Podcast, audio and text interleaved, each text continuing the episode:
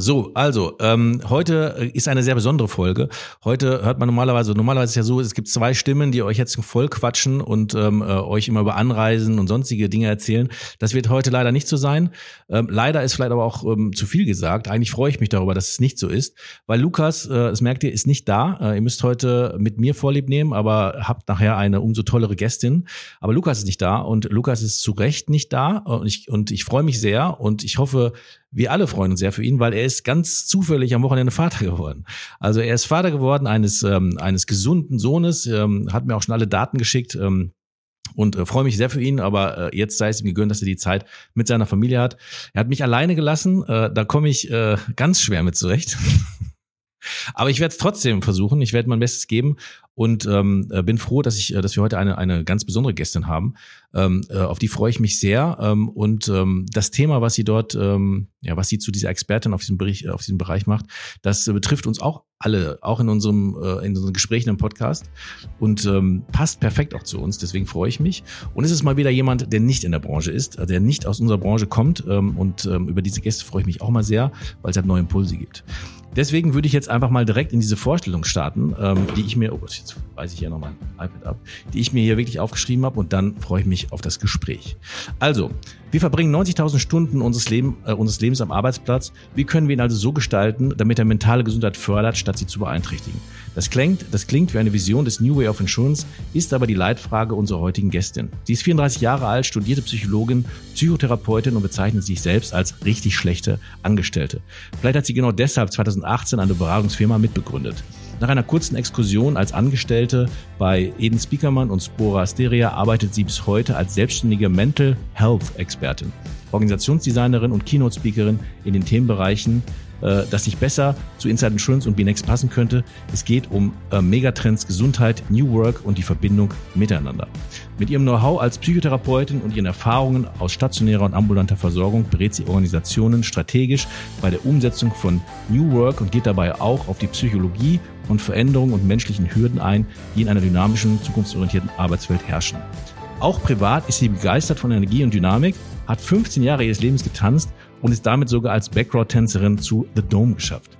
Bis heute sind Yoga, Tanz und Fitness essentiell für ihre mentale Gesundheit und außerdem spricht sie zu Hause ausschließlich Englisch. Ich freue mich, Sie heute bei Instant Insurance begrüßen zu dürfen und sage Welcome, Nora Dietrich. Willkommen bei Inside Insurance, dem Podcast rund um alles mit V. Versicherung, Vertrieb und viel mehr. Du bist hier bei Lukas und Marc. Viel Spaß. Wow, das war mal ein cooles Intro. Ja, das schreibe ich so auf meine Webseite. Dankeschön. Ich kann dir den Text äh, rüberschicken. Ähm, ja, mega. Ja, perfekt. Ich äh, ähm, bin auch froh, dass ich ihn fehlerfrei lesen konnte. Und ich bin zufrieden, dass du zufrieden bist mit dieser Vorstellung. Und wenn man sich die mal so durchliest, ich habe es jetzt schon ein paar Mal gemacht, ist man schon auch ein bisschen äh, ähm, beeindruckt, muss ich ganz wirklich sagen weil ähm, da hast du vieles, äh, vieles kombiniert, ne? also äh, viele, äh, viele Dinge miteinander kombiniert und ähm, bist dir scheinbar selbst auch treu geblieben. Und das ähm, äh, finde ich äh, besonders, ähm, äh, besonders bemerkenswert. Ja, jetzt werde ich hier virtuell rot. Ähm, das seht ihr, das hört ihr nicht. Aber danke für die Blumen. Ähm, ja, tatsächlich bin ich mir sehr treu geblieben. Ich habe ein sehr geradliniges, chaotisches Karriereleben hinter mir, glaube ich. Aber mentale Gesundheit ist das, was, ja, was ich nicht loslassen konnte. Das finde ich toll. Und eins äh, muss ich gerade feststellen, habe ich total vergessen in der Vorstellung. Du bist Mama, ne? Ähm, du bist frische Mama. Ähm, und ja. das kommt ja noch obendrauf. Also äh, das ist ja auch nochmal eine, eine, eine Vollzeitbeschäftigung, die man, die man dort hat. Also das ist äh, äh quasi hier untergegangen, aber nichtsdestotrotz, du bist Mama, ne? Ja, genau. Deswegen vielleicht äh, können wir mit Lukas noch mal schnacken zu anderer genau. Zeit. Ähm, ja, vor vier Monaten bin ich Mama von einem kleinen Sohn geworden und bin gerade im Vereinbarkeitsmodell 1.0 als selbstständige Frau mit Kind. Ähm, es ist spannend. Es ist auf jeden Fall ein Experiment, ähm, was ich die ganze Zeit iteriere und ja, eine der schönsten Abenteuer, die ich bisher kenne, weil man irgendwie anfängt, die Welt nochmal neu zu sehen. Das erste Mal zum Bäcker mit Kind. Das erste Mal in den Urlaub mit Kind. Das ist, als ja, würde man nochmal von vorne anfangen. ist richtig schön. Das ist, äh, das ist, ist toll und, und, und freu dich auf die Zeit. Ich habe zwei Kinder, sind aber schon neun und elf. Also insofern äh, ist das, habe ich andere Herausforderungen als äh, die, die du jetzt gerade hast. Ähm, was ich ähm, und vielleicht kommen wir dann auch wirklich mal direkt mal zu dir. Also das Thema ähm, Psychologie Ähm, damit hat's ja begonnen. Ne? Das heißt, du hast dich für Psychologie ähm, entschieden oder begeistert. Sag mal, wie, wie, wie bist du dann, wie bist du denn da reingekommen? Warum, warum ist das für dich so interessant gewesen? Und dann kommen wir gleich darauf, warum es immer noch so sehr interessant ist.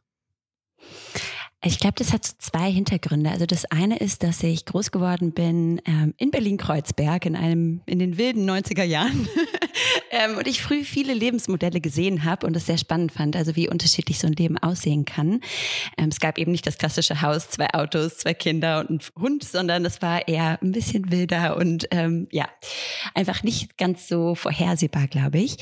Ähm, und ich bin groß geworden mit einem Papa, der schwer psychisch erkrankt ist. Also mein Papa okay. leidet unter Bipolarität T2 inklusive Alkoholabhängigkeit und den Folgeerkrankungen, die sich daraus ergeben. Und als Kind gab es die Diagnose noch nicht, sondern erst als ich Teenie war. Aber ich wusste schon immer, mein Papa ist sehr besonders, sag ich mal, ein sehr ja. charismatischer, wilder Mensch.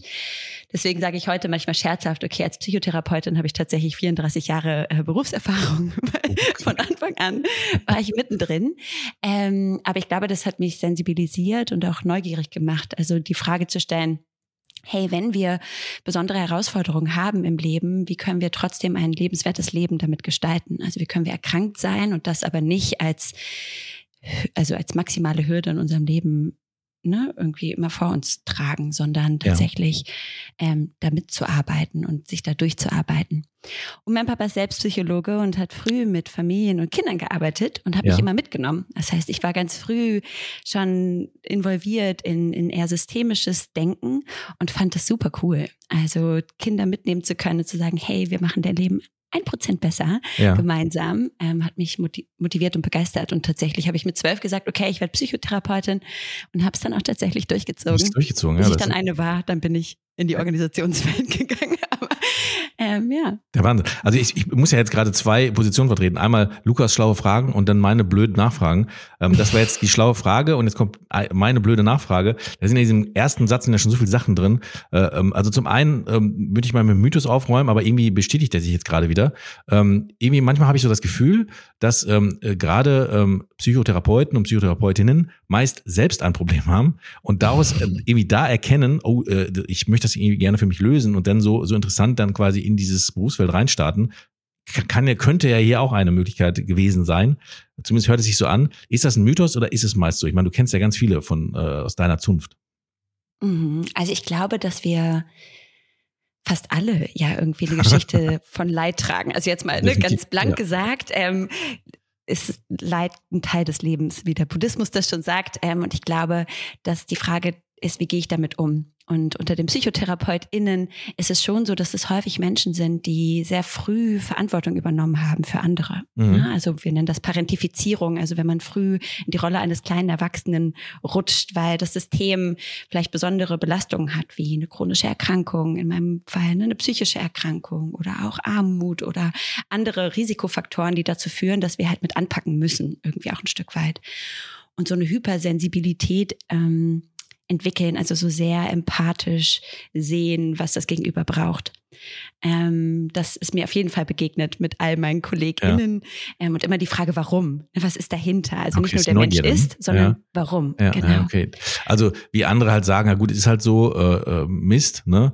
Und ähm, versuchen sich selbst irgendwie äh, noch ähm, zu retten. Ähm, ist da die Neugierde, die da sagt, okay, wie wie kann man da besser mit umgehen, wie kann ich vielleicht sogar helfen, ne? oder ähm, was kann ich für Methoden lernen, um, uh, um da besser mit zurechtzukommen. Ne? Ja, sehr interessant. Ja, und für, in meinem Fall vielleicht noch mal ganz kurz, also ja, mir geht es ganz oft darum, ähm, so eine bedingungslose Beziehung zu öffnen. Ne? Also mhm. zu sagen, hey, hier in diesem Raum bist du maximal wertgeschätzt und ich gehe nicht. Du kannst machen, was du willst, ich gehe nicht. Ja. Ich bleibe hier und höre dir zu. Was ja etwas ist, was wir im normalen Alltag eigentlich nie erleben. Geht das jetzt das auch für unseren Raum hier? Wichtig. Ja, natürlich. Sei wer du bist. Du hast vielleicht ein paar andere, die, die dich verurteilen, ich aber ich bin es auf jeden Fall nicht. Die habe ich definitiv, aber dann bin ich ja, da fühle ich mich ja noch wohler jetzt. Ähm, äh, das andere ist, ähm, was ich immer so, das hat, hat ja auch so, die, man guckt ja auch zu einem, oder viele Menschen gucken zu einem Arzt hoch und sagen, und man ist ganz erschockt, dass Ärzte auch krank werden, ne? also dass die, dass die das auch betrifft.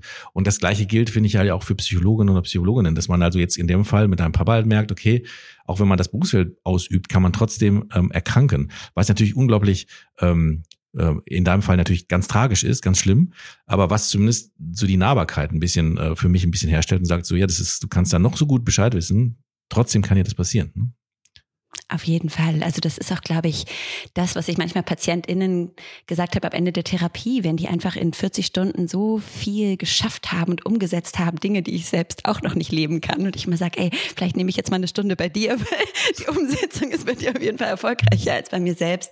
Und das finde ich immer ganz schön zu sagen, ja, natürlich habe ich eine fachliche Expertise, aber ich bin auch eine Nora mit ihren Herausforderungen, die es auch nicht hinbekommt, ähm, alle Ziele zu erreichen, die sie sich vornimmt und selbstkritisch ist und mhm ne, nicht immer ähm, glaubt, dass sie alles in ihrer Hand hat. Und das finde ich auch ganz schön. Ne? Also wieder auf Augenhöhe zu arbeiten und eben nicht auf diesem Thron zu sitzen, der Expertin, die jetzt das, die Weisheit mit Löffeln gefressen hat. Das finde ich, das finde ich sehr Menschen. sympathisch. Ähm, weil man ja schon auch ein bisschen, ich, also ich persönlich habe da sehr viel Respekt ne, davor, dass man, dass jemand vor einem sitzt, der so viel weiß über, über die mentale, ähm, über die mentale Gesundheit, aber auch über die Abläufe im, im Gehirn und in dem Verhalten. Ne? Ähm, das finde ich immer sehr ähm, das äh, lässt mich mal ein bisschen kleiner erscheinen. Soll ja gar nicht so sein. Das finde ich sehr, sehr, finde ich sehr, sehr toll. Ähm, jetzt bist du dann halt quasi klassisch in diesen Beruf reingestartet und hast ihn dann auch ausgeübt, ne? Also äh, du, du hast dann wirklich, ähm, wie war das? Hast du eine Praxis dann in der Praxis gearbeitet? Ich habe in deinem Lebenslauf steht, du warst dann aber auch in, in, in äh, also in stationären Einrichtungen und hast dort gearbeitet. Erzähl mal ein bisschen, wie ging es denn dann weiter? Ja, also es ist ja auch Teil der Ausbildung. Ähm, also ich habe erst, man muss anderthalb Jahre sozusagen psychiatrisch arbeiten, psychosomatisch arbeiten. Das heißt, da war ich in der Klinik und habe vor allen Dingen mit Frauen mit Borderline-Persönlichkeitsstörung, Essstörung, Traumastörung gearbeitet. Das heißt eher Ende des Spektrums, also mindestens drei Diagnosen bis zu sechs Diagnosen parallel. Ähm, das war eine harte Schule, aber eine ja. ganz, ganz tolle Schule. Also, also in, ein, in einem Menschen. So viel Diagnosen. okay. ja. ja. Genau, und das war total herausfordernd. Also ich glaube, ich war noch nie so überfordert in meinem Leben wie in diesen anderthalb Jahren, aber dadurch war die Lernkurve natürlich auch steiler than ever, so 100 Prozent, ähm, ja, würde ich sagen. Und danach ähm, konnte ich das auch nicht loslassen. Also dieses vielleicht sehr, sehr tragische, ne, um, Umfeld, sag ich mal, und habe dann äh, mit Kindern gearbeitet zwischen vier und zwölf, die nicht mehr in ihren Familien leben durften, die dann mhm. bei uns in der Einrichtung waren ähm, und häufig sehr vor allen Dingen schwere sexuelle Traumata in der Vergangenheit hatten. Und mit denen haben wir dann gearbeitet. Und auch das ist ein sehr hochaggressives Umfeld, ne, weil ja. die Kinder einfach sehr ähm, durch den Wind sind und einfach noch nie sicher gebunden waren. Und ähm, das war auch sehr ja, ich glaube, was ich aus den Jahren mitgenommen habe, ist Demut mhm. ähm, und wie viel Lebenskraft in uns eigentlich steckt. Das war unglaublich toll. Und bis heute könnte ich anfangen zu heulen, wenn ich über diese Kinder nachdenke. Ja, ich sehe das schon in deinem Gesicht. Ja, ich sehe das, ich sehe das schon. Äh, das ist, das ist krass. Also es ist wirklich, also das stelle ich mir wirklich auch sehr hart vor. Das wäre definitiv etwas, was ich nicht könnte. Und wo ich sehr, sehr froh mhm. bin, dass es Menschen gibt wie dich ähm, und wie viele andere, die das können und sich dem auch stellen. Ja, also das war wirklich, du wusstest halt nie, wem begegnest du heute, ne? Weil die einfach ja mit viel Angst in so einen Raum kommen und diese Angst schlägt um in Aggression und damit musst du umgehen ähm, und versuchen irgendwie zu sagen, hey, ich bleib hier. Ne? Das meinte ich ja. vorhin, ich bleib, bleib hier. Du kannst machen, was du willst. Du kannst mir ins Gesicht spucken, du kannst mich schlagen, es ist egal, ich bleib hier, ähm, weil du bist es wert. Ja. Ähm, genau, und das war unglaublich essentiell für meine Arbeit und danach bin ich in die Praxis gegangen, also in die ambulante Therapie, was eben auch Teil der Ausbildung ist ähm, und dachte erstmal so, okay, das ist mir fast zu einfach. wo ist die Komplexität? Ähm, aber das hat mir dann sehr viel Freude bereitet und da habe ich dann auch ne, mit Menschen zwischen sieben und 67 gearbeitet ähm, und viele Leben mitbegleiten dürfen. Und das mache ich bis heute. Also ich habe bis heute eine Handvoll PatientInnen, ähm, aber einfach nur, weil ich diesen Deep Dive liebe. Äh, okay. Und diese lange Begleitung. Das heißt, das habe ich nie ganz aufgegeben, aber es hat viel weniger Raum heute, als es in den letzten Jahren okay. Aber du bist noch, du bist also quasi noch äh, bei deinen Wurzeln äh, in der in der Psychotherapie ja. unterwegs. Ähm, und dann kommen wir, also wir wir müssen auch ein bisschen auf die Zeit achten, weil du hast noch einen Termin ja, klar. raus. Ne? Deswegen äh, äh, muss ich da auch ein bisschen, ich, sonst bin ich nämlich äh, prädestiniert dafür, Zeiten zu überpacen äh, und in, mich in solche Gespräche zu verlieren. Aber ähm, von von diesen sehr krassen Erfahrungen kamst du ja dann so in in den Bereich um den es ja heute auch ein bisschen gehen soll. Ähm, und ich äh, sage dir gleich auch nochmal ganz kurz, warum das auch für uns jetzt hier alle, die das zuhören ähm, und vor allen Dingen auch ähm, für mich sehr interessant ist. aber dann von da aus ging es halt quasi in der in der Praxisarbeit äh, ging es ja dann in in eine Gründung. Ne?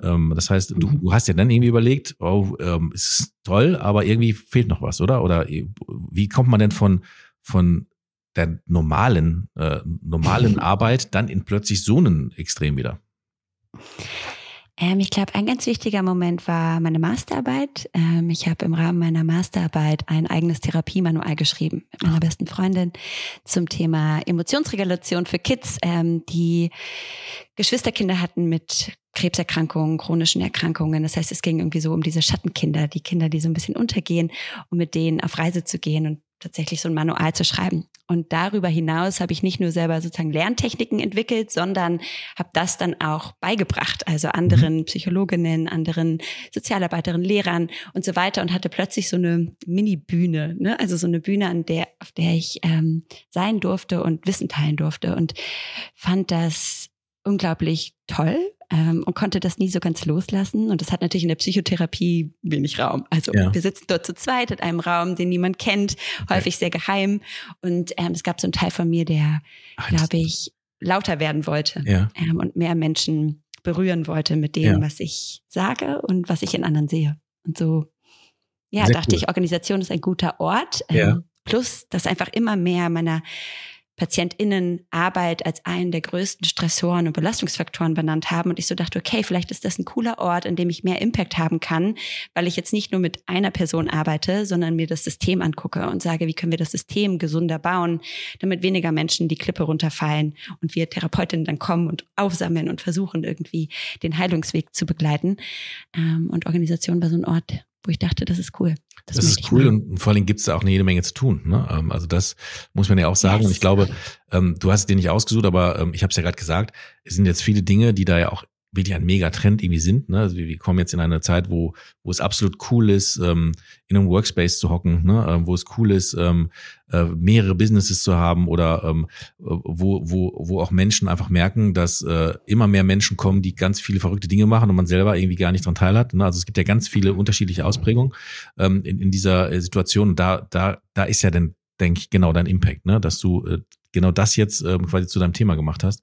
Ähm, ich finde ich find's, das finde ich halt, es passt unglaublich auch zu unserem Thema. Ich gehe noch mal kurz darauf aus, weil alle, ein, alle, die das jetzt hier immer hören, die wissen, worum es geht, aber nur für dich nur ganz kurz. Mhm. Ähm, ist es bei uns so, dass ähm, wir in einer Abteilung arbeiten, die sich mit Innovation beschäftigt, Innovation ähm, ähm, in dem Versicherungskonzern. Ähm, und ähm, wir haben vor fünf Jahren ein Projekt begonnen, das wir dann irgendwie New Way of Insurance genannt haben, äh, was darin, ähm, äh, was damit begonnen hat, äh, eine, eine ganz normale herkömmliche Verkaufsfläche so umzugestalten, dass sie aussieht wie ein, wie ein, ähm, wie ein Hotel. Manche sagen wie ein Hotellobby oder äh, wie ein Workspace halt. Also, sieht, also man sieht es nicht mehr, dass da eine Versicherung stattfindet. Viele Leute kommen rein und wollen Möbel kaufen. Also es ist, äh, es ist sehr undefiniert erstmal. Man, man sieht zwar, was dran steht und so, man sieht auch die Marke Barmenia, aber ähm, für viele ist es erstmal nicht greifbar und auch für die Mitarbeiter ist es nicht greifbar. Mittlerweile von einem Pilot sind wir bei 18 Standorten und ähm, haben dann auch wirklich dann damit ähm, zu kämpfen, dass das natürlich auch überfordern kann. Ne? Ähm, äh, diese ganze, mhm. ähm, diese ganze Veränderung, die so schnell stattfindet. Ähm, und äh, da merke ich, in unserer Branche, ähm, also in der Versicherungsbranche, aber auch in vielen anderen Branchen, ist das ein, ein großes Problem. Und jetzt möchte ich abschließen meinen Monolog, dann muss ich aufpassen, dass ich nicht wieder nur noch erzähle. Ich habe mir ein Video von dir angeguckt. Äh, Lukas hat mir einen Link geschickt ähm, und du, du wirst gleich sagen, wo, dieser, wo dieses Video auch zu finden ist, weil ich habe einfach nur stumpf auf diesen Link geklickt. Aber ich war so beeindruckt von diesem, von diesem Video, was du da, was denn deine Arbeit beschreibt. Und ich würde jeden, wir werden es dann nochmal in die Shownotes packen, ich werde jeden nochmal, ähm, würde jeden nochmal ähm, bitten, wer, wer, wer Lust drauf hat, sich das nochmal anzuschauen, weil da erklärst du nämlich ganz genau, wie das funktioniert, wie auch Innovation funktioniert, was wichtig für Innovation, du hast ein Gummiband genommen, hast damit erklärt, ne, das, ich meine, ich bin in diesem Thema zu Hause, habe es dann nochmal richtig verstanden und denke mir so, wow, das ist, das ist wirklich gut. Dankeschön. Da war jetzt gar ja. keine Frage drin, ne? jetzt musst du einfach irgendwas nee. erzählen. Soll ich irgendwas sagen? Ich muss irgendwas erzählen. Ähm, ja, vielleicht zu dem Thema Gummiband. Also klar könnt ihr euch das Video angucken, aber für mich bedeutet Innovation vor allen Dingen Reibung. Ähm, na, also Change, Veränderungsprozesse sind konfliktgeladen. Und ich glaube, was wir verlernt haben als Gesellschaft und auch in unseren Organisationen, ist Konflikt lieben zu lernen. Ne? Das ist etwas, was wir versuchen zu vermeiden, möglich irgendwie zu klären, aus dem Weg zu schaffen, ähm, weil wir häufig unter Konflikt vor allen Dingen interpersonellen Konflikt sehen. Also du gegen, gegen mich. Ne? Also ja. wir haben irgendwie einen Konflikt miteinander, wie wir es in den meisten Beziehungen eben kennen. Aber Innovation braucht vor allen Dingen einen Konflikt der Ideen, einen Konflikt der Aufgabe. Ähm, Und dafür braucht es Reibung. Ne? Und so ein Gummiband eben, wenn ich das ziehe, dann hat das Energie, dann kann ich das schießen und es bewegt sich. Also da bewegt sich was. Und es bewegt wenn sich nach vorne. Das fand ich unglaublich, also es flitscht ja, na gut, wenn du es ganz falsch machst, nach hinten, ne? aber in der Regel du es nach vorne geflitscht. Ne? Und das ist ja, es geht nach vorne. Ne? Ja. Genau, ne? Und wenn wir immer nur in der Harmonie verharren, also wenn wir immer nur Ja sagen, wenn wir uns nicht trauen, dagegen zu gehen, wenn wir uns nicht trauen, den Status quo zu hinterfragen, also wirklich herauszufordern und zu sagen, warte mal ganz kurz, das ist doch totaler Blödsinn. Also ja, das können wir so machen, aber dann ist es einfach scheiße.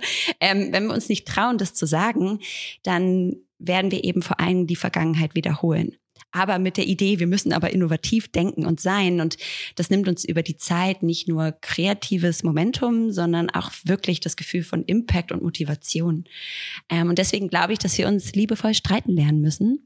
Und dazu gehören ganz, ganz viele Aspekte. Also von das Ego loslassen, intellektuell demütig bleiben, also zu wissen, was ich nicht weiß, ähm, in Streits zu gehen und zu sagen, hey, ich bin nicht hier, um, um zu gewinnen. Also ich argumentiere nicht, um zu gewinnen, sondern ich argumentiere, um zu lernen. Und vielleicht nach der Stunde denke ich, Mist, du hast recht. und das ist auch okay und das ist cool. Ähm, und ich glaube, dass das eine Fähigkeit ist, die wir tatsächlich ein bisschen verlernt haben und die natürlich auch ein besonderes Umfeld braucht, also die besondere Unternehmenskultur braucht. Wir sprechen immer von psychologischer Sicherheit, aber genau darum geht es. Ne? Darf ich meinen gesamten Kopf mitbringen, auch mit den unbequemen Teilen, die vielleicht auch mal mit dem Finger in die Wunde gehen? Mhm. Ähm, und was machen wir dann damit? Schieben wir das unter den großen Teppich von ist nicht passiert ähm, oder erlauben wir auch diesem Unbequem irgendwie Raum und lernen dadurch? Das ist, glaube ich, ähm, das ist nicht glaube ich, ich weiß, dass es in Organisation schwierig ist. Ähm, mhm. äh, gerade weil es ja zwei Parteien einfach gibt. Es gibt ja die, die Innovatoren, also die, die das ähm, entweder für sich beanspruchen oder irgendwie in sich tragen ähm, und ja durch die Bewegung heutzutage ja auch immer mehr Raum bekommen. Ne? Vorher mhm. waren die, finde ich, war man da oder war, ist man da unterdrückt worden oder so, weil man macht das so, wie es immer gemacht wurde und es hat ja auch eine ganze Zeit lang auch so seine vielleicht seine Daseinsberechtigung, aber jetzt gibt's ja denn die Innovatoren und es gibt die, die das für sich gar nicht sehen, die einfach das auch gar nicht wollen, also die einfach nur ähm, da sein wollen, die ihren Job machen wollen. Und da gibt's ja die meisten Konflikte, ne? Und das ist ja ganz viel, ähm, also ich empfinde das so, da ist ganz viel Ego, ganz viel Hierarchie, ganz viel, ähm, und wie du sagst, Konfrontation, aber da muss es ja quasi eine Art ähm, Schulung für beider Seite geben, ne? Also die, die da gerne vorpreschen wollen, das Gummi flitschen und die, die äh, das eben nicht tun. Wie, mhm. wie, wie ist das in so einem Coaching bei dir? Ähm, kümmerst du dich um beide oder geht es dann nur um die eine Seite? Ja, also ich kümmere mich auf jeden Fall um beide und das ist tatsächlich auch was, ähm, womit ich häufig starte, ist zu sagen, okay, wenn, wenn du dir so ein, eine Skala vorstellst, ganz hinten sind die Visionäre, ne, die Innovatoren und auf der anderen Seite sind so die Umsetzer, ne, die Stabilos sozusagen. Das sind die, die, die machen, ne, so. Ja. Ähm, die einen denken und sind da immer oben in ihren Gedankenwolken und die anderen sind eben die, die dann die Legosteine nehmen und ne, das Haus irgendwie bauen. Ähm, und erstmal zu fragen, okay, wo siehst du dich? Warum bist du dort? Also was ist deine Geschichte? Warum ist das die einzig logische Konsequenz aus deiner Biografie? Das ist so ein mhm. bisschen die Psychologie. Ähm, und dann aber umzudrehen und zu sagen, was glaubst du denn, warum jetzt Sarah am anderen Ende steht? Was hat sie bewegt, dort zu sein? Was hat sie davon, in dieser Rolle zu sein und darin aufzugehen? Also rauszukommen aus diesem, wer ist denn eigentlich besser von uns, rein in das tiefere Verständnis, was bewegt uns, was sind die emotionalen Bedürfnisse, was sind ähm, so die Momente, wo wir uns bedeutungsvoll fühlen und wie können wir das kombinieren? Weil nur visionäre Ideen bringen uns nichts. Wenn es jemanden ja. gibt, der das umsetzt oder auch mal kritisch hinterfragt und sagt, ja, auch das können wir so machen, aber ist dann scheiße. Genauso wie wenn wir das Alte beibehalten. Ähm, ne, und wirklich zu fragen, wie, wie vernetzen wir uns? Wie machen wir daraus etwas Gemeinsames, weil wir jeweils die andere Seite brauchen, um nach vorne zu kommen. Ähm, also erstmal geht es um Verständnis, Wertschätzung und wirklich der Demut dem anderen gegenüber. Das, was du tust, machst du aus dem bestmöglichen Grund und den kenne ich nur nicht und deswegen verstehe ich es nicht und deswegen bewerte ich das negativ. Ähm, ne, und dann wieder in diese Begegnung zu gehen und zu verstehen, ja, Gegensätze brauchen sich. Wir brauchen dieses Diverse im Denken und eben auch in der Umsetzung. Das ist, äh, finde ich, super spannend, vor allen Dingen, ähm, dass es nicht ums Gewinnen geht. Ne? Es geht dann um ein gemeinsames Ziel ähm, und ähm, jetzt mal ganz provokativ gefragt, siehst du dann die ähm, hierarchischen Modelle in vielen äh, Unternehmungen als Hindernis dafür, weil ähm, man ja dann doch noch ähm, so, eine, so, eine, so eine Barriere zwischen einer Führungskraft und einem, ne, also ich bin Innovator, bin aber nicht, äh, habe aber nicht nichts zu sagen, sag ich mal so, will aber trotzdem laut werden, schaffe es aber nicht, weil ich einer gewissen Hierarchie unterliege. Glaubst du, dass, dass dieses, das ist ja das nächste Thema, New Work, was ja auch sehr oft beinhaltet, dass es dann gar nicht mehr so straffe ähm, gibt, ne, sondern dass das alles miteinander Ist das eine Bedingung oder kann man das auch anders schaffen? Ich glaube, es ist eine Haltungsfrage. Ich glaube, du kannst eine ganz klassische Hierarchie haben und trotzdem der mega Innovationsmotor sein, ähm, wenn die Führungskraft zuhört, wenn die Führungskraft versteht, ich muss nicht alles wissen, ich muss da jetzt auch nicht, ich muss das jetzt auch nicht umsetzen müssen und können und verstehen, aber ich muss die Türen öffnen, dass derjenige die Ressourcen bekommt, die er braucht, um weiterdenken zu dürfen, um experimentieren zu dürfen, um ne, vielleicht auch kalkulierte Risiken einzugehen. Ähm, also das ist für mich eine Haltung. Ne? Ich, das, ich finde das ganz schön, man kann das ganz gut formulieren. Also jede, jedes gute Team sollte sozusagen zwei Agenten haben. Auf der einen sind so die Safe Things, das sind die Dinge, die machen Geld, die funktionieren, die ne, bezahlen unsere Gehälter erstmal, das ist so die Gegenwart. Und dann gibt's die zweite Agenda und das sind die Wild Swings. Das sind die Dinge, da wissen wir nicht, was daraus wird. Die sind vielleicht auch mal kurz teuer, aber die brauchen wir, um die Zukunft zu bauen. Ne, wir brauchen Gegenwart und Zukunft gleichzeitig, ansonsten funktioniert's nicht. Und ich glaube, wenn wir dafür eine gute Methodik haben und eine gute innere Haltung als Organisation, dann können wir genauso hierarchisch arbeiten wie vorher. Also Hierarchien haben ja eine Geschichte, warum wir gerne auch in Hierarchien arbeiten. Nicht jeder muss flach sein, sozusagen, aber wir müssen die klugen Köpfe, die wir einstellen, auch nutzbar machen. Also denen erlauben, dass sie die benutzen dürfen.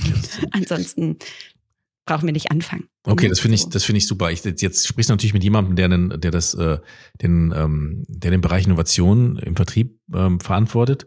Ähm, und ich kenne kenn vieles von dem, was du jetzt erzählst, ne? Und ähm, auch sehe auch selber sehr, sehr viele Fehler, die, die mir selber dann auch da passieren, indem ich dann oder indem ich oder jemand wie ich, also der sowas äh, tut, halt auch manchmal mit einer sehr schnellen, mit, mit einer sehr großen Barrierität davor geht, ne? Und äh, versucht sich so irgendwie seinen Weg zu bahnen. Und das ist ja vollkommen der, wie du es jetzt auch beschreibst, hat es ja dann nicht mehr viel mit miteinander zu tun, sondern einfach, das muss irgendwie so durchgesetzt werden. Ne? Also es ist natürlich ein, ein großes Spannungsfeld und ähm, bedarf wirklich ähm, ähm, auch einer, ähm, ja, eines ähm, Mindsets, ähm, dass man nicht von Anfang an einfach hat, nur, nur weil man innovativ ist, nur weil man gute Ideen hat oder nur weil einem ständig irgendwas einfällt. Ne?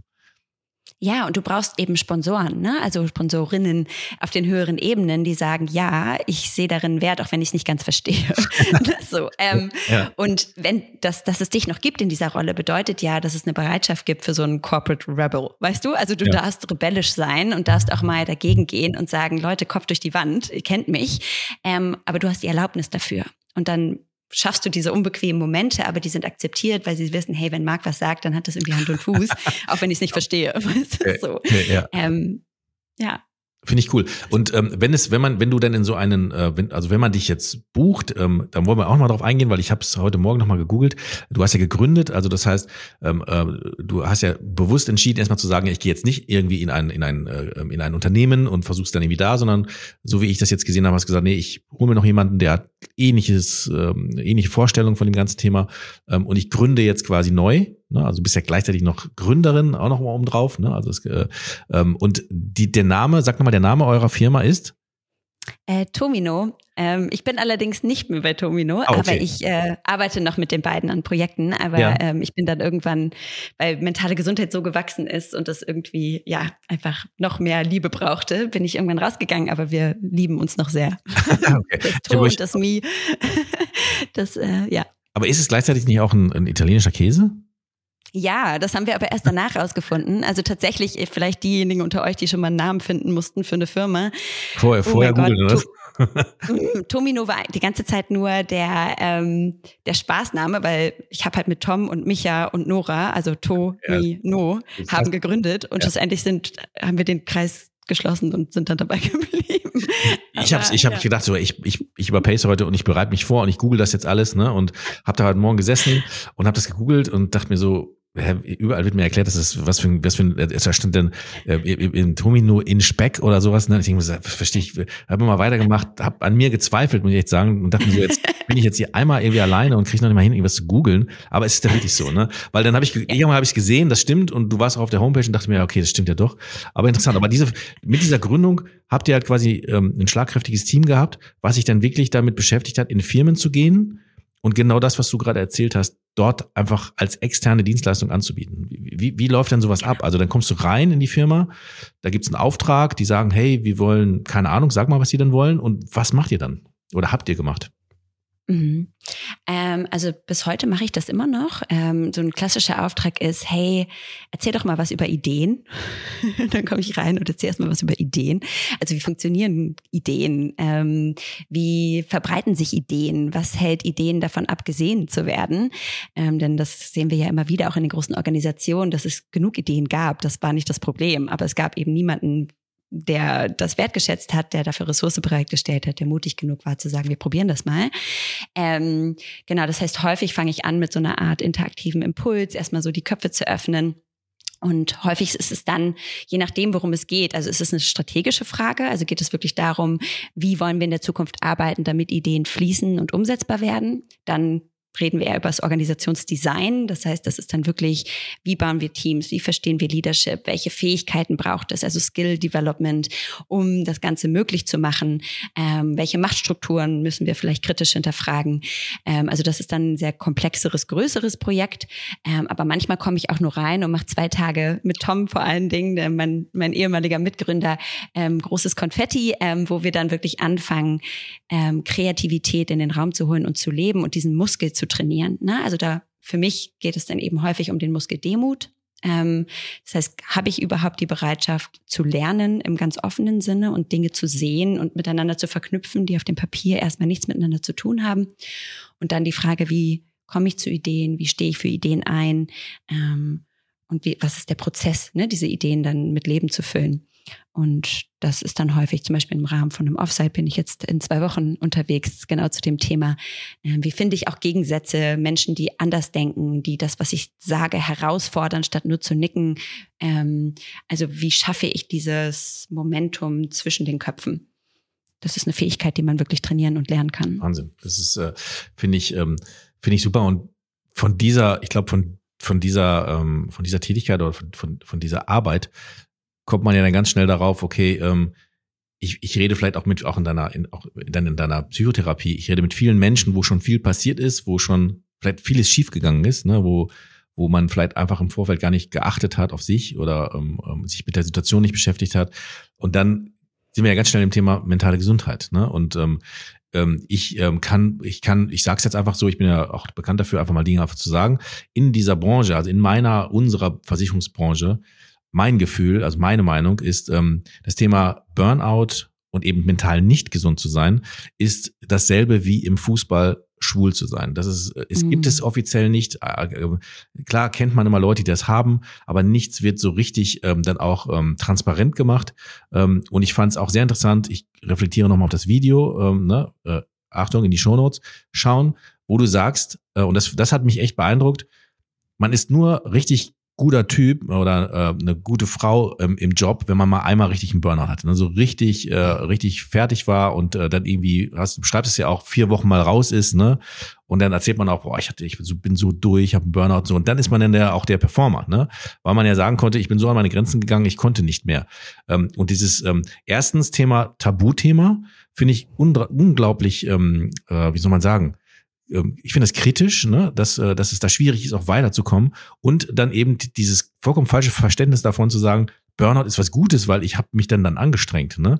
Ähm, das ist, finde ich, ähm, aus meiner Sicht gerade das spannendste Thema, weil es gerade ultra überall ist und weil es noch, noch nicht richtig angekommen ist. Das, äh, holen uns dazu mal so ein bisschen ab und deine Erfahrung in diesem ganzen Bereich, vor allen Dingen auch Burnout und Prävention. Ja, also ich glaube, was ganz wichtig ist zu verstehen, dass es selbstgemachtes. Ne? Also wir leben und arbeiten in einer Leistungsgesellschaft und immer wenn du viel leistest, bekommst du Applaus. Das ist toll und es hat uns weit gebracht und bringt uns jeden von uns auch ein Stück weit weiter in seiner oder ihrer Karriere.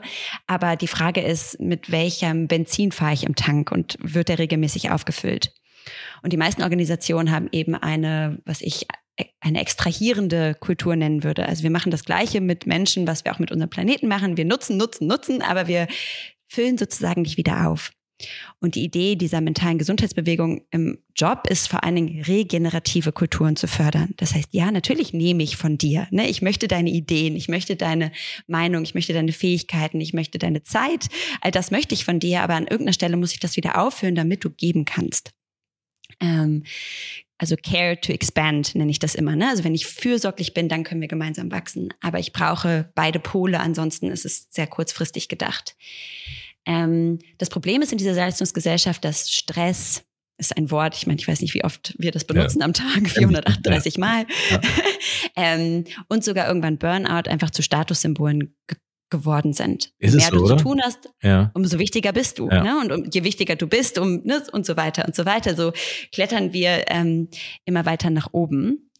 Und ich weiß aus der Psychotherapie, dass wenn du so ein typischer High Achiever bist, also so ein High Performer, jemand, der immer alles gibt, das häufig eine sehr verletzliche Geschichte hat, warum das so wichtig geworden ist, in dieser, in der Arbeitswelt nach Anerkennung zu ringen, ne? ähm, irgendwie eine Bedeutung zu haben. Das liegt häufig daran, dass wir das in unserer Kindheitsbiografie nicht hatten und das heute super gut kompensieren. Also wir einfach einen Kompensationsweg gesucht haben, der eben Applaus bekommt. Weil wenn du derjenige bist, der jeden Abend drei Flaschen Wein trinkt, kriegst du dafür keinen Applaus. Ist genauso eine Bewältigung der gleichen Biografie. Ja. Ne? Aber es ist super toll, wenn du das machst, weil du immer allen hilfst, also so der klassische People-Pleaser bist oder der High Achiever bist, der keine Grenze hat, immer Ja schreit zu jedem neuen Projekt, ähm, egal wie viel du eigentlich schon auf dem Schreibtisch hast, dann sind das so Facetten, die wir als Gesellschaft positiv bewerten. Ne? Aber wir fragen eben selten, was bewegt dich denn eigentlich? Also was ist der Motor dahinter? Arbeitest du wirklich nur aus reiner Leidenschaft oder gibt es auch eine Komponente, die sich Angst nennt? Mhm. Angst, nicht genug zu sein, Angst zu scheitern, Angst, ne, irgendwie ähm, Beziehungen zu verlieren, wenn du Nein sagst, was auch immer. Also gibt es ein Feuer, das dich antreibt, was Angst heißt. Und wenn wir das verstehen würden, ne, dann würden wir, glaube ich, auf diese Komponenten ganz anders blicken. Ähm, ja, und ich glaube, das, das müssen wir aufbrechen. Also zu sagen, hey, kann, bei mir zum Beispiel ist es beides. Ich operiere aus Angst und aus Leidenschaft. Mhm. Und ich muss für mich immer bewerten, was nimmt gerade Überhand und ist das okay? Ist das noch gesund? Oder muss, brauche ich, ne, wieder, muss ich wieder auffüllen, damit ja. ich weitergeben kann? Ich habe das Gefühl, dass, dass Corona so schlimm ist auch war, ne? Mhm. Ähm, man kann ja jetzt zu Recht sagen, war, ne? Ähm, äh, auch einen Teil dazu beigetragen hat, dass genau diese Komponenten besser werden. Ähm, ich kann das aus eigener Erfahrung mal berichten. Ähm, ähm, zu der Vor-Corona-Zeit, wo man halt sehr, sehr viel im Büro war, ne, ähm, war es schon immer so ein bisschen komisch, ähm, wenn man so um 15 Uhr mit dem Fahrstuhl runterfuhr und man sah schon so ein bisschen ready für Take-Off aus, ne? Und, ähm, und dann fragt einen irgendjemand, ja, oh, gehst schon, ne? Äh, mhm. Man sich denkt so, hä, ja und, ne? Also, äh, aber das war halt schon so, oh Scheiße, ne? Also man, man hat dann gesagt so, ja und, aber innerlich dachte man sich so, ah, fahre ich gleich wieder hoch oder was? Ne? Aber das gibt's ja jetzt, finde ich, gefühlt gar nicht mehr so sehr, ne? Ähm, und das hat schon auch noch ein bisschen Entspannung dazu beigetragen, oder? Auf jeden Fall. Also ich habe, wie gesagt, als ich damals Tomino mitgegründet habe, wollte ich unbedingt über mentale Gesundheit sprechen und keiner wollte mit mir sprechen. also in Organisationen. Ich bin da reingekommen und ich durfte über Performance reden und Effizienz und Team. Ja, okay, alles cool. Ähm, aber was es dafür braucht, ist eben mental gesunde Menschen, weil sonst ne, Performance ist dann eben, wie gesagt, kurzfristig. Ähm, genau, da hat niemand zugehört. Die waren eher ängstlich, weil ich gesagt habe, ich bin Psychotherapeutin. Da kam mir so Frage, ja, aber die brauchen wir jetzt hier nicht, oder? Ja, so schlimm ist es noch nicht, ne? Ja, genau. ja, genau. Und dann denkst du immer, okay, dann ist es besonders schlimm wahrscheinlich. Ja. Aber gut. Ähm, genau, und dann kam Corona. Und ich durfte über das Thema sprechen, das erste Mal beim Zukunftsinstitut offen auf so einer großen Plattform. Und seitdem kann ich, ja, ist das der Haupt, mein so, ne? Hauptjob. Ne? Ja. Ähm, ich, ich, glaube, der Grund war, weil wir alle im gleichen Boot saßen. Ja. Weißt du? Sonst ja. ist psychische Erkrankungen sind immer so die da drüben. Wir oder, nicht. Ja, ja meine Mutter, aber nicht ich. Ja.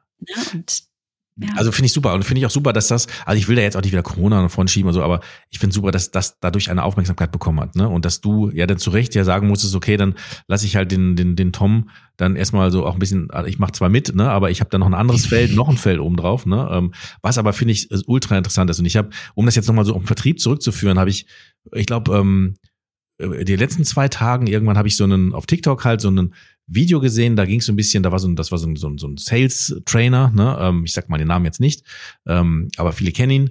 Und äh, da ging es darum, wie bespreche ich meine Mailbox als ähm, ähm, so als als als ähm, Versicherungsberater oder grundsätzlich als Verkäufer, Verkäuferin so. Ähm, und dann ähm, war der Tipp sozusagen, also der schlechte Beispiel war, ja, hallo, äh, ich bin gerade nicht zu erreichen, äh, bitte sprech mir nach dem Ton, irgendwie sowas. Und die, das positive Beispiel war, ich bin gerade für den Kunden unterwegs, ich bin gerade am Arbeiten, am Machen, am Tun, deswegen kann ich nicht dran gehen. So, ne, ein bisschen besser formuliert. Da merke ich ja schon die Analogie. Das hat nun scheinbar in diesem Beispiel nur einen positiven Effekt, wenn der Anrufer merkt, oh, der ist aber krasser Typ, ne? Oder eine krasse Frau, die, die ist am Hasseln jetzt hier. Ähm, äh, da bin ich richtig.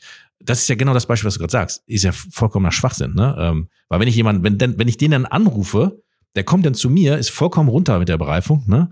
Äh, hängt er auf halb acht, kurz vorm Burnout, ne? Bringt er mir gar nichts, ne? Obwohl er so krass unterwegs ist oder sie, ne? Ja, wie cool wäre das, oder? Ja, Entschuldigung, ich bin gerade nicht zu erreichen. Ich sitze in der Sauna, damit ich morgen für dich volle ja, Energie habe. Ja, überleg mal. Aber das, das würde man so sagen. Also ich, ähm, ich entspanne mich gerade. Deswegen kann ich nicht rangehen. Ja, aber warum ist es halt immer noch so, dass es dann genau das äh, sagt, was es nicht sagen soll? Was ein Faulenzer. Also mhm. den brauchen wir nicht. Wie, wie, wie, ja. wie, wie, kann man das denn, wie kann man das denn? Also meine Mailbox zum Beispiel sagt, sprich mir nicht drauf, ich höre es eh nicht ab. Weil ich so viel drauf will. Aber das ist auch schon wieder so negativ, dass die Leute immer, äh, krieg so viel Hate deswegen. Aber ich denke mir, es ist aber so. Und ich, warum soll ich dir denn jetzt das Gefühl geben, dass wenn du drauf sprichst, ich sag, schreib mir eine WhatsApp, schreib mir eine E-Mail, aber sprich nicht drauf, weil ich, ich höre das nicht ab, weil, ne, das, aber das sind vollkommen weirde äh, Vorstellungen, ne? Ja, also ich, also ich habe schon das Gefühl, dass, dass Freizeit oder Erholung, Entspannung irgendwie eine, eine größere Wertschätzung erfahren hat in den letzten Jahren. Und wir wissen ja auch alle, dass wir das brauchen. Aber es ist eben im Job häufig noch assoziiert mit Faulheit, mit, ne, du hast keine Ambition, du möchtest nichts und das ist natürlich Blödsinn. Also gerade weil ich was möchte, muss ich Pausen machen. Gerade weil ich was bewegen will, brauche ich Zeiten, wo ich ja, tagträumen darf, damit die guten Ideen zu mir kommen, anstatt sie irgendwie rauszuquetschen aus, mein, aus den letzten Fitzeln meines Gehirns. Ähm, also ich finde schon, dass es da einen Shift gibt in der Veränderung, aber gerade in ich sag mal, traditionellen Organisationskulturen und auch sehr männerdominierten ähm, Businesswelten ist es einfach super schwer. Aber da hängt eben so ein gesellschaftliches Bild auch dahinter. Was bedeutet denn Maskulinität? Was bedeutet Stärke? Ne? Welches Bild haben wir von Emotionen? Welches Bild haben wir von nicht mehr können? Ne? Ähm, von vielleicht nicht in voller Kraft stehen? Wenn das negativ assoziiert ist und vielleicht sogar auch bestraft wird in irgendeiner Form, weil ich, wenn ich zweimal Nein sage zum Projekt eben nicht befördert werde, ne? obwohl ich das tue, damit ich das, was ich tue, richtig tue, ähm, dann mache ich das nur einmal oder zweimal und danach nicht mehr. Danach passe ich mich an, ne, an das System oder ich gehe. Das heißt, ich glaube, da brauchst du die Erlaubnis auch im gelebten Alltag, dass wir Grenzen setzen dürfen, dass wir Pausen machen dürfen und dass das als eben Benzin für gute Arbeit gesehen wird, statt ja. als ähm, Hindernis. So. Ja. ja. Und, und als Zeugnis dafür, dass es irgendwie gerade gar nicht läuft, ne? oder dass man da wirklich keine Emotionen hat. Ne? Ähm, weil ich, ich also ich gucke auf die Uhr und ich finde unglaublich ähm, krass, dass es jetzt schon wieder so spät ist. Du hast noch einen Folgetermin. Ich habe aber noch tausend Fragen. Jetzt habe ich mir gerade in, innerlich habe ich mir gerade so eine Prioritätsliste gesetzt. Ich möchte auf jeden Fall gleich nochmal noch mal auf The Dome einkommen. Also es hat jetzt nicht viel mit diesem Thema hier zu tun, aber ich bin ja berüchtigt und bekannt dafür, so einen Mist zu fragen. Deswegen muss ich es ja auch jetzt tun, auch wenn ich alleine bin. Aber was ich dir noch, was ich gerne noch rausarbeiten möchte, ist ähm, jeder, der jetzt zuhört und irgendwie auch das Gefühl hat, ja, ich erkenne mich da irgendwie wieder. Ne? Ich bin äh, ständig der, der immer nur äh, alles macht, der für jeden alles tut oder der nur busy ist und so. Aber ich merke, irgendwie tut's mir nicht gut. Irgendwie merke ich, ähm, will ich da raus oder ich, äh, was, was, was würdest du den Menschen, die dann jetzt zuhören und in vielen muss ich ganz ehrlich sagen, erkenne ich mir selbst auch. Ne? Also das ist ähm, auch, auch ein Problem, das ich selbst habe. Ne? Ähm, was würdest du da jetzt raten? Also was würdest du jetzt als ähm, Psychologin, aber auch als jemand, der weiß, wie das in, in Unternehmen läuft, also der so einen Rundumblick hat wie du jetzt. Äh, was würdest du denen sagen? Also was kann man jetzt mitnehmen so ein bisschen? Also ich glaube, mit sich selbst ist es vor allen Dingen wichtig, so eine Sensibilität zu haben, also ganz ehrlich zu sich zu sein. Und das kann was ganz Simples sein, wie so ein kleiner Selbstcheck-in, so auf einer Skala von eins bis zehn wie geht's mir gerade? Was ist, also wenn ich meine mentale Gesundheit angucke, ne, bin ich eine Eins, also ich kriege gerade auf dem Zahnfleisch, oder bin ich eine Zehn und denke, boah, Leben gib mir mehr. Ich, ne, ich habe noch so viel Energie, ich weiß gar nicht wohin damit. Und zu verstehen, was was zieht denn da an mir? Also was sind die Facetten, die mich stressen, die mich herausfordern, wo ich Unsicherheiten habe ähm, und dem zuzuhören. Ne? Denn da steckt natürlich dann auch viel des Lösungspotenzials drin, wenn ich erstmal verstehe, was ist denn eigentlich los. Und für sich auch mal zu fragen, vielleicht ganz simpel, mache ich das gerade aus einer vielleicht unbewussten Angst oder wirklich aus einer reinen Leidenschaft? Ähm, das hilft mir total, um die Energie zu shiften. Ne? Also vielleicht sieht mein Tag genauso aus, aber ja. ich, die Energie, mit der ich das tue, was ich tue, hat eine ganz andere Qualität. Okay, aber ist aus Angst zu machen, ähm, du hast ja selber gesagt, es sind ja mal Komponenten drin. Es gibt mal so ein bisschen Angst, mhm. dann überwiegt vielleicht die Leidenschaft. Bei manchen überwiegt vielleicht die Angst, ist ein bisschen Leidenschaft. Also Angst, aus Angst dann auch einen Antrieb zu haben, ist jetzt nicht unbedingt schlecht. Ne? Also ähm, oder wie würdest du sagen? Nicht per se negativ. Nee. nee, mhm. genau. Es ist nur wichtig, dass wir das verstehen und fragen, wie, wie lange kann ich das halten? Mhm. Ne? Ähm, was ich super spannend finde, dazu habe ich auch auf LinkedIn mal was geschrieben, ist das Thema Burn-on. Also gar nicht zu warten, bis ich im Burn-out bin, sondern zu merken, boah, irgendwie sind meine Tage so voll und ich habe so eine Running To-Do-Liste im Kopf. Ich komme überhaupt nicht hinterher und alles wird zu einem To-Do. Also ich muss noch mein Kind von der Kita abholen. Ich muss jetzt diesen Freund noch auf ein Bier treffen, weil ich habe den ewig nicht gesehen. Mhm. Eigentlich sollte ich noch zum Sport gehen. Also wenn alles ein To-Do wird und anstrengend wird, ist das ein ganz wichtiger Marker, um zu sagen, oh, ich glaube, eigentlich ist gerade ein bisschen zu viel. Also ich habe gar keinen Raum mehr, um zu genießen, ne? um irgendwie ja Spaß an den Dingen zu haben, die wichtig für mich sind. Ähm, das heißt, einfach so ein gutes Selbstgespräch zu initiieren und zu etablieren ist ganz, ganz wichtig, um früh genug zu merken, boah, irgendwas läuft gerade gewaltig schief. Mhm. Ähm, und das können wir als Teams genauso machen. Ne? Also erstmal zu fragen, hey, Marc, wenn du gestresst bist, woran würde ich das merken? Was verändert sich dann in deinem, in deinem Verhalten? Ne? Zum Beispiel werden die E-Mails knapper. Ne? Da steht kein Hey Nora, wie geht's dir? Sondern es ist so, äh, wo ist das Projekt? Ne? Schieß es rüber oder so. Ja. Daran merke ich, ah, okay, bei, bei Marc ist was los. Und ja. wir können anfangen zu gucken, muss irgendwas runter von deinem Schreibtisch oder gibt es einen Konflikt im Team? Also auch da Sprache zu entwickeln, was eigentlich unter der Oberfläche noch die ganze Zeit mitschwingt. Und als Organisation dafür Verantwortung mitzutragen und ja. zu sagen, wir, wir geben Ressourcen, also sei es externe Ressourcen wie Coaches, Therapie, äh, ne, Therapiemöglichkeiten oder auch interne Ressourcen, ähm, um zu sagen, mentale Gesundheit ist uns wichtig. Ich, ich möchte, da würde ich aus einer Erfahrung gerne auch sagen, und ich glaube, da wirst du mir mhm. zustimmen, ähm, dass ähm, ist äh, absolut vollkommen okay ist, eine Therapie zu haben, auch wenn man nicht äh, äh, quasi auf dem Zahnfleisch da reinkriegt. Ne? Ähm, ich aus eigener Erfahrung kann sagen, ich bin seit ähm, seit ähm, äh, fast zwei Jahren alleinerziehender Vater. Ne? Also äh, mhm. natürlich äh, äh, gibt's die Mutter, ne? Ähm, aber ich, ähm, wir sind halt getrennt und ich ähm, erziehe dann halt quasi zeitweise alleine. Ähm, und einfach weil ich ähm, mich mit der Situation nicht überfordern wollte, habe ich einfach dieses äh, diese Therapie halt begonnen. Habe gesagt, ich ähm, äh, ich mache das einfach mal, ähm, weil ich auch merke, dass in vielen Situationen, die ja dann auch neu sind, dass da auch vieles mich stresst, ähm, äh, dass mhm. viel vieles auch nicht verstehe ähm, und einfach dieses ähm, diese Prävention begonnen habe und auch da gemerkt habe, dass viele Leute sagen, so, hä, das verstehe ich jetzt gar nicht. Also da warte doch erstmal ab, ne, bis es bis es dir schlecht geht, so nach dem Motto. Mhm. Und ich es dann auch wirklich nicht getan habe, aber auch immer noch gemerkt habe, so so ähm, so wie in Amerika cool, ich bin jetzt bei einer Therapeutin ne, oder beim Therapeut und, ähm, und alle klatschen und sagen, ja, ja, wo denn? Ich auch. Und äh, das so weit ist es aber auch noch nicht. Ne? Aber, aber du, was ich jetzt wieder, ich, ich rede und dann gibt's dann keine Frage.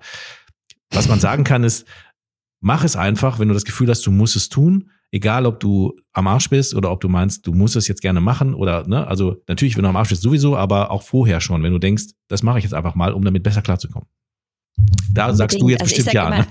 Ich sage, ja, also ich glaube, dass jeder Therapie machen kann, nicht muss, aber sollte. Ich glaube, dass Therapie nicht nur ein Raum ist, um psychische Erkrankungen ähm, zu heilen, sondern auch ein Raum, um sich selbst herauszufordern, sich selbst zu verstehen, die Sinnfragen zu stellen, zu wissen, was ist mir eigentlich wichtig im Leben. Also es kann auch ein Raum wie im Coaching auch sein, um mich weiterzuentwickeln. Und ich mache jedes Jahr mindestens zehn Therapiestunden, einfach nur, weil das Teil dieses Muskels ist, zu wissen, was bewegt mich gerade. Aber du nicht mit dir selbst, sondern du mit jemandem, ne? Mit, mit jemandem, ja, auf jeden Fall. Ich habe ein ganzes Healing-Team, nenne ja. ich sie. Das ist mein Board of Healers. Ähm, aber ich glaube, was, was wichtig ist für mich, und das vergessen wir immer, wir warten immer auf den Moment, dass wir gegen die Wand gerannt sind. So, mhm. dann Aber es ist viel schwieriger, sich von minus fünf auf null hochzuarbeiten, als bei null zu bleiben oder von null sogar auf eine Eins zu kommen.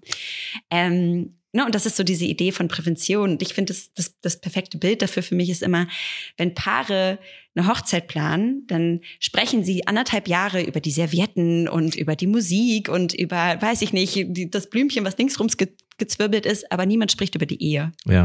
Weißt du, also so, wer wollen wir eigentlich sein? Was bedeutet Ehe? Was bedeutet Ehekrise? Was ne, können wir heute schon ja. versuchen, diesen Muskel zu trainieren? Ja.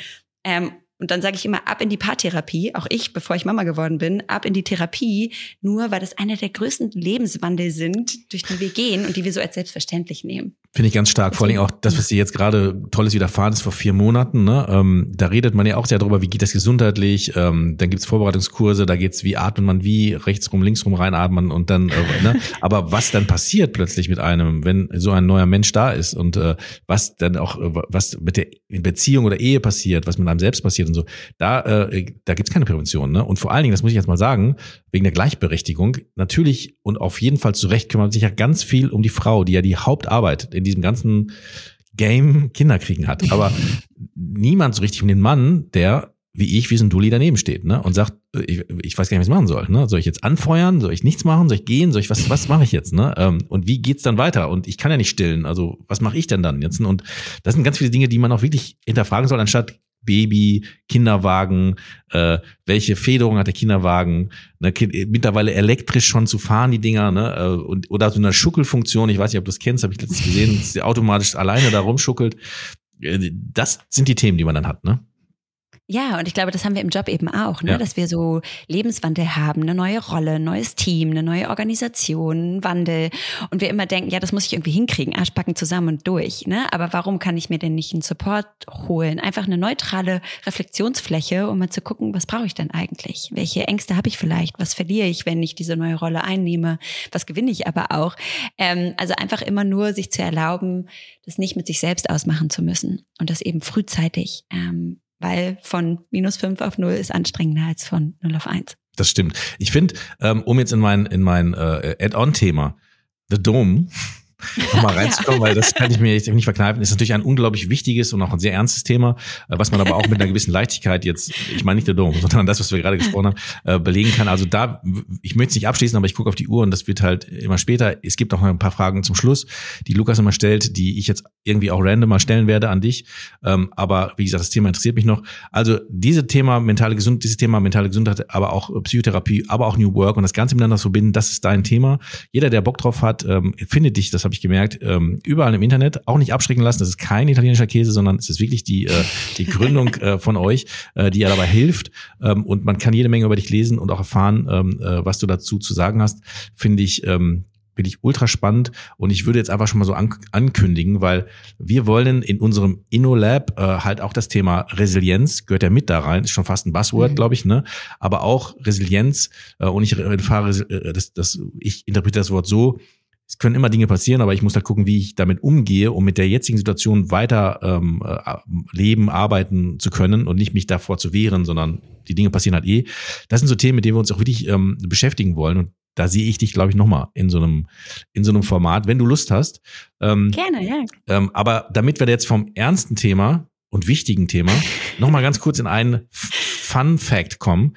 Ähm, The Dome. Also du warst, du warst Background-Tänzerin, du passt ja null zu all dem, was wir gerade gesagt haben. Ähm, das passt voll. Hallo? Also das hat, also das, okay, aber dann bist du halt in, in deiner äh, Jugend, hast du gedacht, okay, ich kann mich gut bewegen, ich tanze ähm, und hast dich dann irgendwie zu The Dome, das kenne ich ja nämlich auch noch, gibt's gar nicht mehr, ne? Ähm, gibt's gar nicht mehr, nee. Wo hast, also wie kam es dazu ähm, und für wen hast du schon alles im Background getanzt?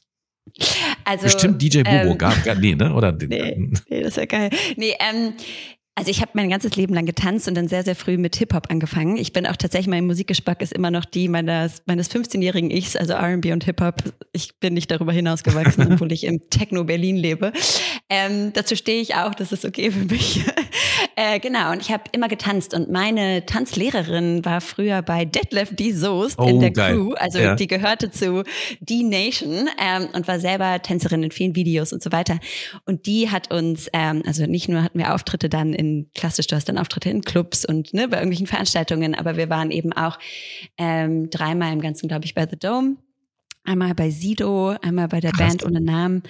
Ähm, das dritte Mal weiß ich gerade gar nicht mehr. Es sind ja dann auch manchmal nur so kurz Kurzstars, ja. die dann nicht mehr Stars sind. Aber das war total abgefahren. Ich war 16, 17. Schon ähm, cool, oder? Ja, das war mega cool. Also das ist halt, ich habe leider kein Videomaterial, aber das ist natürlich ein richtig witziger Fun Fact. Ja. Ähm, aber es hat auf jeden Fall Spaß gemacht mit Tokyo Hotel dann in der, ne, hinten im Backstage-Bereich. Da waren die gerade so super Hype. Ähm, also es war eine wilde Zeit und bis heute ist es so, wenn ich tanzen gehe, ist das der beste ja, der beste Health-Trick für mich. Ich leuchte. Ähm, es macht einfach Spaß. Also man sieht's, ähm, man sieht's jetzt nicht, man hört es wahrscheinlich in deiner Stimme, aber ich sehe es jetzt in deinen Augen, also, sie leuchten, wenn du an Tanzen denkst. Und da kann man ja auch echt, wie du es gerade, du hast ja gerade die Bridge da selbst gebildet, das ist deine mentale Gesundheit, ne, die du dann für dich in Anspruch nimmst, wo du dann irgendwie abschaltest. Ähm, das natürlich auf so einem hohen Level zu machen, also The Dome, ich will jetzt gar nicht so, also viele lachen denn jetzt auch, aber da erstmal hinzukommen, da muss man erstmal hinkommen. Ne? Ich glaube nicht, dass die Nation da nur für gesorgt hat, oder? Also die Nation wäre geil. Das hieß wirklich die Nation. nein, nein, nein. Also nur, nur Farah, meine Tanzlehrerin, die war halt, ne, ist okay. da in diesen, in diesen Welten natürlich unterwegs. Ja. Ähm, und ich habe halt kompetitiv getanzt, also auch bei Meisterschaften getanzt. Ähm, ah, okay. Ja, sechsmal die Woche. Also es war wirklich, es war wirklich mein Leben ja. neben der Schule. Ja. Ähm, Deswegen Leistung war schon immer wichtig. Heute mache ich das eben auf anderen Bühnen, stehe ich rum und erzähle Sachen. Ähm, aber es war eine coole Zeit und auf jeden Fall ein wichtiger Teil von mir. Ja, als letzte Punch, also wir haben noch, wir haben noch zehn Minuten als als als Punch-Frage jetzt. Ähm, dann bist du ja selber dem Leistungsdruck ausgesetzt gewesen, da auch mitzuhalten. Da gibt's ja, da muss man ja in Shape sein, da muss man sich zackig bewegen. Ich kenne ja noch die ganzen Drill. Instructor-Dinger von Deadlift D. Soos, der da geschwitzt hat und fast dann auch in die Ecke gekotzt hat vor, vor Performance. Ne? Ähm, hast du da schon gemerkt, äh, dass, oh, das ist hart oder da schon gemerkt, da muss man anders mit umgehen, weil wenn man sich da wirklich so reinpushen lässt in dieses, in dieses Strudel, da geht man dann auch schnell unter, ne? oder? Als so, als so Leistungsperformerin. Auf jeden, auf jeden ja. Fall. Also ich bin der das absolute Leistungsäffchen. Also mein Spitzname in der in der Uni war The Machine, also Ehrlich? die Maschine, weil ich ja ja ganz schlimm. Also in, in, in allen Disziplinen oder nur im Tanzen? Also auch im Lernen nee, nee, Also im, ja. im, Lernen, im Lernen. Ähm, also ich deswegen, ne, ich bin der absolute Burnout-Kandidat oder Kandidatin. Ähm, das, ich kann mich da gar nicht rausnehmen. Deswegen rede ich da auch so gerne drüber, weil ja. es natürlich auch einen Selbsterfahrungsanteil hat und den verheimliche über, ich überhaupt nicht. Ne? Also ich bin keine perfekte Pausenmacherin bis heute nicht. Also ich übe übe, übe, übe und ich bin viel besser geworden. Aber es ist einfach ein Teil von mir. Leisten war mein Weg für Liebe, so in meiner Biografie. Und das okay. ist was, das dauert einfach auch ein Leben lang, um das umzukehren. Ne? Man kann da das Verhalten ändern, aber innerlich gibt es diesen Motor trotzdem. Ähm, und ich glaube, so bei Sport ist es natürlich so, was wir jetzt ja auch bei vielen AthletInnen in den letzten Jahren gesehen haben, dass es eben auch mentale Grenzen gibt und dass wir darüber sprechen dürfen, dass ähm, auch der Körper ähm, und der Erfolg nicht zu Zufriedenheit und Glück führen muss, sondern dass das eine hohe Belastung ist, immer wieder hoch zu leisten. Ähm, und dafür braucht es Sprache, das meine ich. Ne? Das müssen wir enttabuisieren und darüber sprechen, damit es okay wird und wir uns Hilfe suchen dürfen und das nicht heimlich machen müssen. Ja, das finde ich super. Das ist ein super, super Satz zum Schluss noch. Ähm, ich möchte aber auch sagen, dass ich, dass mir sehr sympathisch ist, dass du da jetzt nicht so sitzt. Ich übertreibe das jetzt, treibt man sehr oft, dass du da nicht so sitzt. Ähm, mit einem mit einem Beugungstee.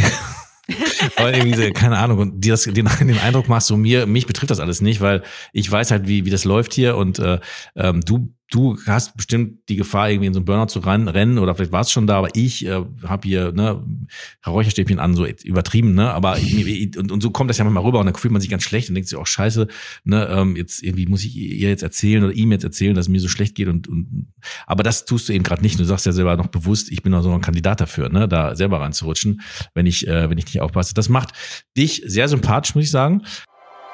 Jetzt kommt das, worauf alle mit Spannung gewartet haben. Die Fragen zum Schluss. Ähm, jetzt ähm, möchte ich dir gerne die Fragen zum Schluss stellen. Und ich, das ist äh, auch äh, lächerlich, weil ich habe sie nie, ich habe Kartensets geschenkt bekommen, die ich nie bei habe. Ich habe, äh, äh, wenn ich wenn ich Glück habe, ist jemand dabei, schreibt sie mir noch auf.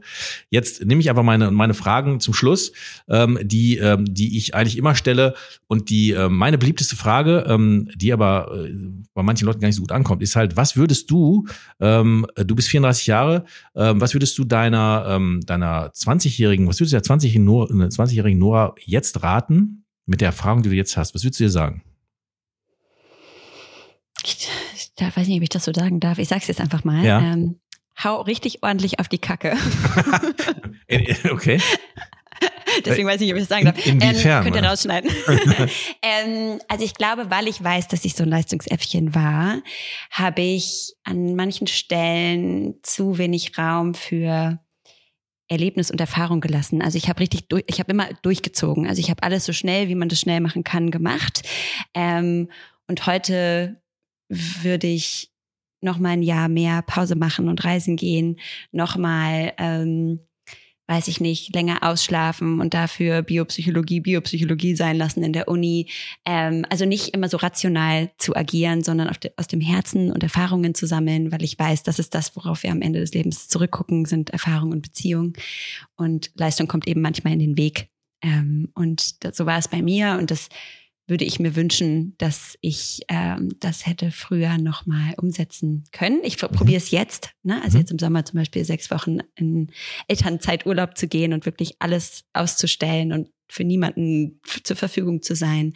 Ähm, 2020 hatte ich eine Weltreise geplant von sechs Monaten, habe dafür auch eine Co-Founderschaft von einem Mental Health Startup abgesagt. Also habe viele okay. viel dafür aufgegeben. Ja. Dann kam Corona. Also ich habe es probiert, das immer nicht, hat immer nicht geklappt.